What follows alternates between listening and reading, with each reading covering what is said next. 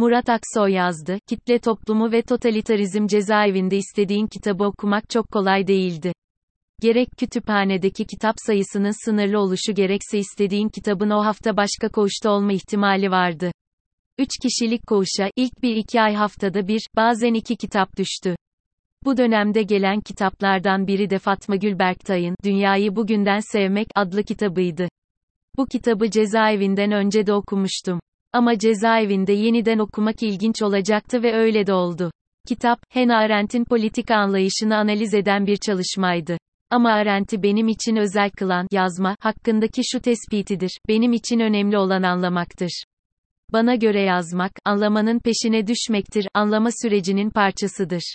Bu tespit, benim yazı hayatım için bir mottodur. Kitapta yer alan makalelerden en önemlisi kuşkusuz, toplama kamplarını analiz ettiği, totaliterizmin paradigması olarak toplama kampıdır. Çünkü bu makale, günümüz Türkiye'sini anlamak açısından önemli ipuçları içeriyor. Çalışmak ÖZGÜRLEŞTİRİR makale Auschwitz toplama kampında yaşamış olan Prima Levi'nin gözlemiyle başlar. Kendisi revirde olduğu için zorunlu çalışma kamplarına götürülen tutukluların giriş kapısının üzerinde çalışmak özgürleştirir yazan kamptan ayrılışını anlatır. Tutuklular, çalışma kamplarına yine tutuklulardan oluşan orkestranın çaldığı Alman marşları ile yollanmaktadır.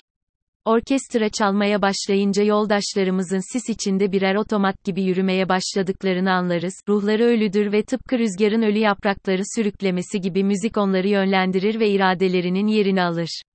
Artık irade diye bir şey yoktur. Davulun her vuruşu, bir adım, yorgun kaslarda koşullu bir kasılma haline gelir. Almanlar bunu başardı. Çalışmaya giden tutuklular 10 bin kişi, ama tek bir gri makinaya dönüşmüş gibiler, nasıl hareket edecekleri kesinlikle önceden belirlenmiş durumda, düşünmüyorlar, arzu etmiyorlar, yürüyorlar. İşte bu toplama kamplarında başarılan insanın, insansızlaştırılması, iradesinin yok edilmesi ve kitle toplumunun parçası yapılmasıdır. Bu aslında Berktay'ın sorduğu, totalitarizmin dayanağı ve esas niteliği yani lidere, ideolojiye ve düzene itaati olan milyonlarca insan nasıl ortaya çıkmıştır, sorusunun da bir cevabıdır. Cezaevinde bu makaleyi okuduğumda Türkiye'deki siyasi ve toplumsal koşulları ve tabii ki cezaevini de düşündüm. Sonuçta tecrit altındaydık ve bir sürü yasak vardı. Ve içinde bulunduğumuz koşullar nedeniyle de, cezaevleri de bir anlamda toplama kampıydı ve de tecridin en büyük hedefi bizim iradelerimizi ortadan kaldırmaktı. Kitle toplumu diğer yandan Türkiye'de yönetim, kavramsal düzlemde bir totalitarizm olmasa da toplumda önemli bir kesim, bir anlamda kitle toplumu tepkisi vermektedir. Kitle toplumunda gerçek bireysel kimlik yok olduğu için, kişiler bir yerlere ait olmayı isterler. Üyelerden mutlak itaat ve sadakat talep eden hareketler, partiler, ideolojiler kişilerin bu ihtiyacını karşılar. Erdoğan'ın AK Parti tabanı, Bahçeli'nin MHP tabanı ile kurduğu ilişki, bu türden bir ilişkidir. Nitekim görsel medya üzerinden gerek tartışma programları gerek haberler gerekse tarihsel gerçekleri tahrif eden dizilerin, bu kitle için ifade ettiği anlam burada ortaya çıkıyor. Bütün bunlar bu kitlenin lidere ve partiye bağlığını diri tutan araçlardır. Tabii, bunu destekleyen bir büyük anlatı da dış düşmanlar ve onların içerideki işbirlikçileridir.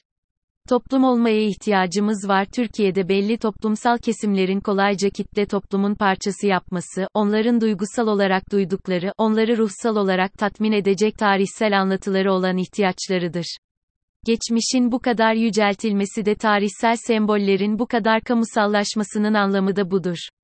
Oysa Türkiye'nin en çok toplum olmaya ihtiyacı var, ister dinsel ister seküler olsun farklı cemaatlerin yan yana değil birlikte, ortak bir gelecek, yeni bir kimlik inşa etmesi gerekiyor. Hepimizin bulunduğu küçük kamplardan çıkmamız gerekiyor. Bunu yolu da toplumu inkar etmeyen, toplumla barışık bir bireyselleşmeden ve sonradan toplumsallaşmadan geçiyor.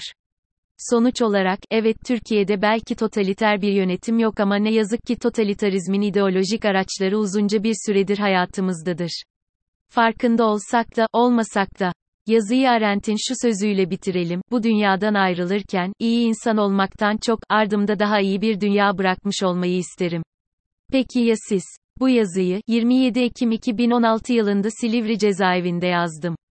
Geçtiğimiz cuma yazısının devamı niteliğinde olduğu için sizlerle paylaşmayı istedim.